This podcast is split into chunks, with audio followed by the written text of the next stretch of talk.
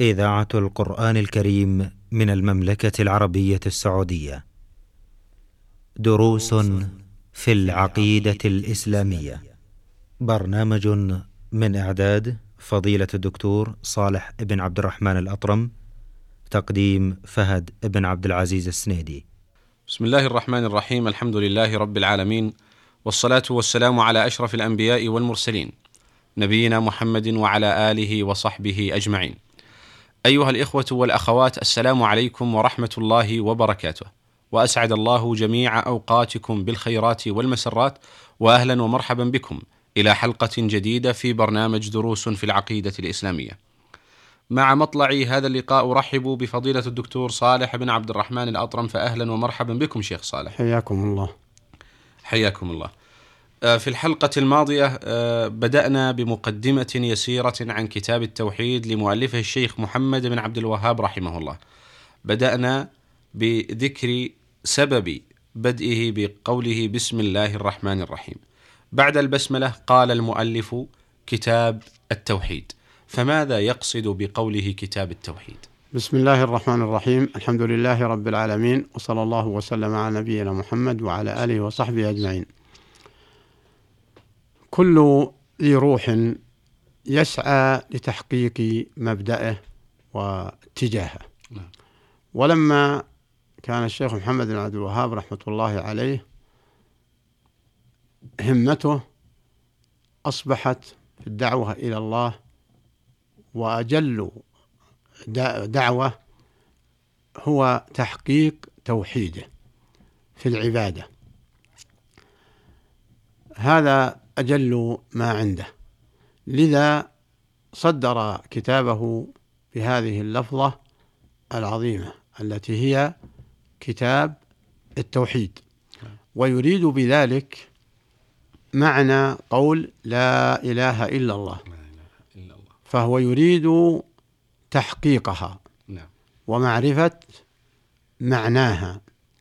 وماذا تدل عليه في نفيها وإثباتها. نعم. فهي تنفي كل مألوه سوى الله وتثبت الإلهية الحق لله. ومقتضى هذا هو سبب تسمية هذا الكتاب كتاب التوحيد. وهو والله أعلم أنه يريد كتاب أو هذا الكتاب الذي سيقت فيه الأدلة الموجبة لتوحيد الله بالعبادة من الخلق.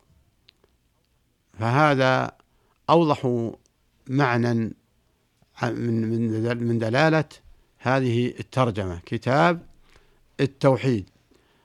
وقد يقال هذا الكتاب الذي ذكرت فيه النصوص من الكتاب والسنة على دلالة توحيد الله بالعبادة من الثقلين الله. كما سيأتي في النصوص نعم. إن شاء الله تعالى نعم.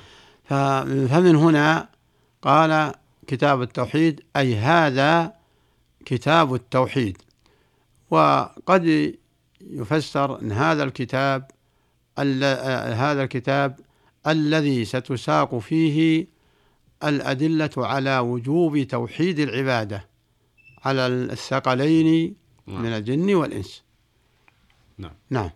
بعد ذلك قال رحمه الله تعالى بعد قوله كتاب التوحيد وقول الله تعالى وما خلقت الجن والإنس إلا ليعبدون. نعم. ما المراد بقوله تبارك وتعالى خلقت في هذه الآية؟ ثم ما هي الحكمة التي آه، نلتمسها من هذه الآية في خلق الجن والإنس. فضيلة الشيخ. آه، قبل أن آه، ندخل في الآية نعم. أشير إلى أن المؤلف رحمه الله يختصر الاستدلال بالنصوص نعم. وأنه ينتقي الدالة على الموضوع. فالنصوص الدالة على توحيد الله من الكتاب والسنة كثيرة لا تعد ولا تحصى. كثيرة موجودة. نعم. وإنما أراد أن يسوق في هذا العنوان الأول نصوصا كل نص دال على معنى. فلهذا ما ساق تحت هذه الترجمة؟ نعم. إلا خمس آيات. وحدي وحديثا واحد. الله أكبر. وليس معناه أنه لم يرد نصوص أخرى في توحيد الله أو في الدلالة على توحيد الله. آه، وإنما أراد أن يستدل بكل نص على مدلول لا يدل عليه النص الآخر. فما أعظمه من فهم. فمن هنا قال كتاب التوحيد ثم شرع في سياق الأدلة. وكان مستقر في ذهن الأمة الإسلامية طلب الدليل على ما يدعو إليه الإنسان وأجل ما يدعى له توحيد عبادة الله. الله أكبر. لذا بدأ المؤلف بهذا النوع وساق خمس آيات وحديثا واحد للدلالة على على على وجوب هذا التوحيد على على الخلق أجمعين. فاستدل الدليل الأول بقوله تعالى وقول الله تعالى وما خلقت الجن والإنس إلا ليعبدون فما أعظمها من آية واضحة واضحة الدلالة في وجوب عبادة الله وحده. نعم. لا شريك له. ومناسبة هذه الآية لقول كتاب التوحيد نأخذها من قوله وما خلقت الجن والإنس إلا ليعبدوني معناه يعبدوني وحدي لا يشركون معي أحد في العبادة. فهذا توحيد. و ويدل تصدير الشيخ بهذه الآية وأربع الآيات الآتية والحديث في هذا الكتاب أنه يقصد في التوحيد توحيد الألوهية أي أن أن يوحدوه الخلق في عبادته. نعم. وليس المقصود توحيد الربوبية لأن كل مخلوق ذي روح يقر بتوحيد الربوبية ويعترف به إلا من شذ من بعض الطوائف. بل وحتى البهائم تعترف و و و و وتقر بأن الله خلقها. فقد شوهد من البهائم أنها إذا تضررت رفعت رأسها للسماء. الله أكبر. فهذا مجبولة عليه حتى البهائم. وأنواع الكفار بأن بشتى أنواعهم كلهم يقرون بتوحيد الربوبية. والمجتمع الذي الذي ألف الشيخ فيه هذا الكتاب يعترفون بتوحيد الربوبية. والاعتراف بتوحيد الربوبية نص عليه القرآن. نعم. آه فيكون من اعترف بتوحيد الربوبية ثم صرف شيئا من أنواع العبادة لغير الله كان شريكا للوقت الذي بعث به الرسول عليه الصلاة والسلام. الذين قال الله لنبيه ولئن سألتهم من خلقهم ليقولون الله. قل من يرزقكم من السماوات والأرض من يملك السمع والأبصار فسيقولون الله. آخر الآية. قل لمن الأرض ومن فيها أن كنتم تعلمون سيقولون لله. قل من بده ملكوت كل شيء وهو يجير ولا يجار عليه تعلمون سيقولون سيقولون الله. فإذا كان. نعم فإذا كانت هذه الآيات الدالة على أن الكفار يقرون بتوحيد الربوبية دل على أن اهتمام العالم الصحيح والفاهم هو ما خلق الناس من أجله وهو توحيد العبادة. لذا صدر هذه الآية صدر كتابه بهذه الآية بقوله وما خلقت الجن والإنس إلا ليعبدون. وخلقت معنى أوجدت فلم يوجدهم ليتقوى بهم من ضعف.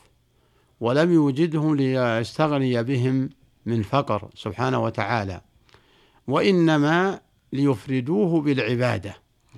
ونص على هذين الثقلين الجن والإنس مع أن المخلوقات كثيرة لأن الثقلين هم المخاطبون بعبادة الله والذين أرسلت لهم الرسل ليدعونه ليدعوهم إلى عبادة الله وحده.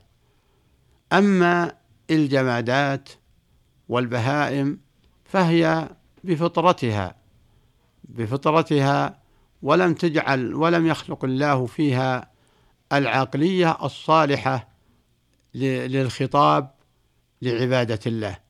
فلهذا جاء النص في هذه الآية على الجن والإنس. لهذه لهذا الأمر العظيم لهذا الأمر العظيم. والمخلوقات الأخرى لها حكم. ليس معنى هذا أن المخلوقات الأخرى ليس لها حكم بل لها حكم عظيمة. لكن لم تكن آه، ولم يكن وجودها لأجل أن تخاطب بعبادة الله. وأن يعاقب من عصى وأن يثاب من أطاع. فهذا خص بالثقلين الجن والإنس. فلا بد من هذا الاعتقاد من هذه الآية وهي قوله وما خلقت الجن والإنس إلا ليعبدون فما أوجدتهم لأتقوى بهم وما أوجدتهم لأستغني بهم إلا إلا ليعبدوني. ومعنى يعبدوني يوحدوني في العبادة. فلا يشركون معي غيري. وفي هذه الآية إشارة إلى أن هناك من الأمم من عبدوا الله وعبدوا معه غيره. سواء من الجمادات عبدوا من الجمادات أو عبدوا من الأموات أو عبدوا من من الأحياء. وما من نبي إلا أرسل وما من رسول أرسله الله إلا ليعلمهم بالغرض والهدف من خلق الجن والإنس وهي العبادة. والعبادة عرفها العلماء نعم. بقولهم اسم جامع لكل ما يحبه الله ويرضاه. من الأقوال والأعمال الظاهرة والباطنة فما أعظمه من تعريف.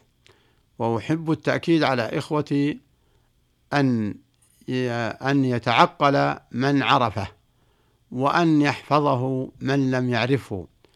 اسم جامع لكل ما يحبه الله ويرضاه من الأقوال والأعمال.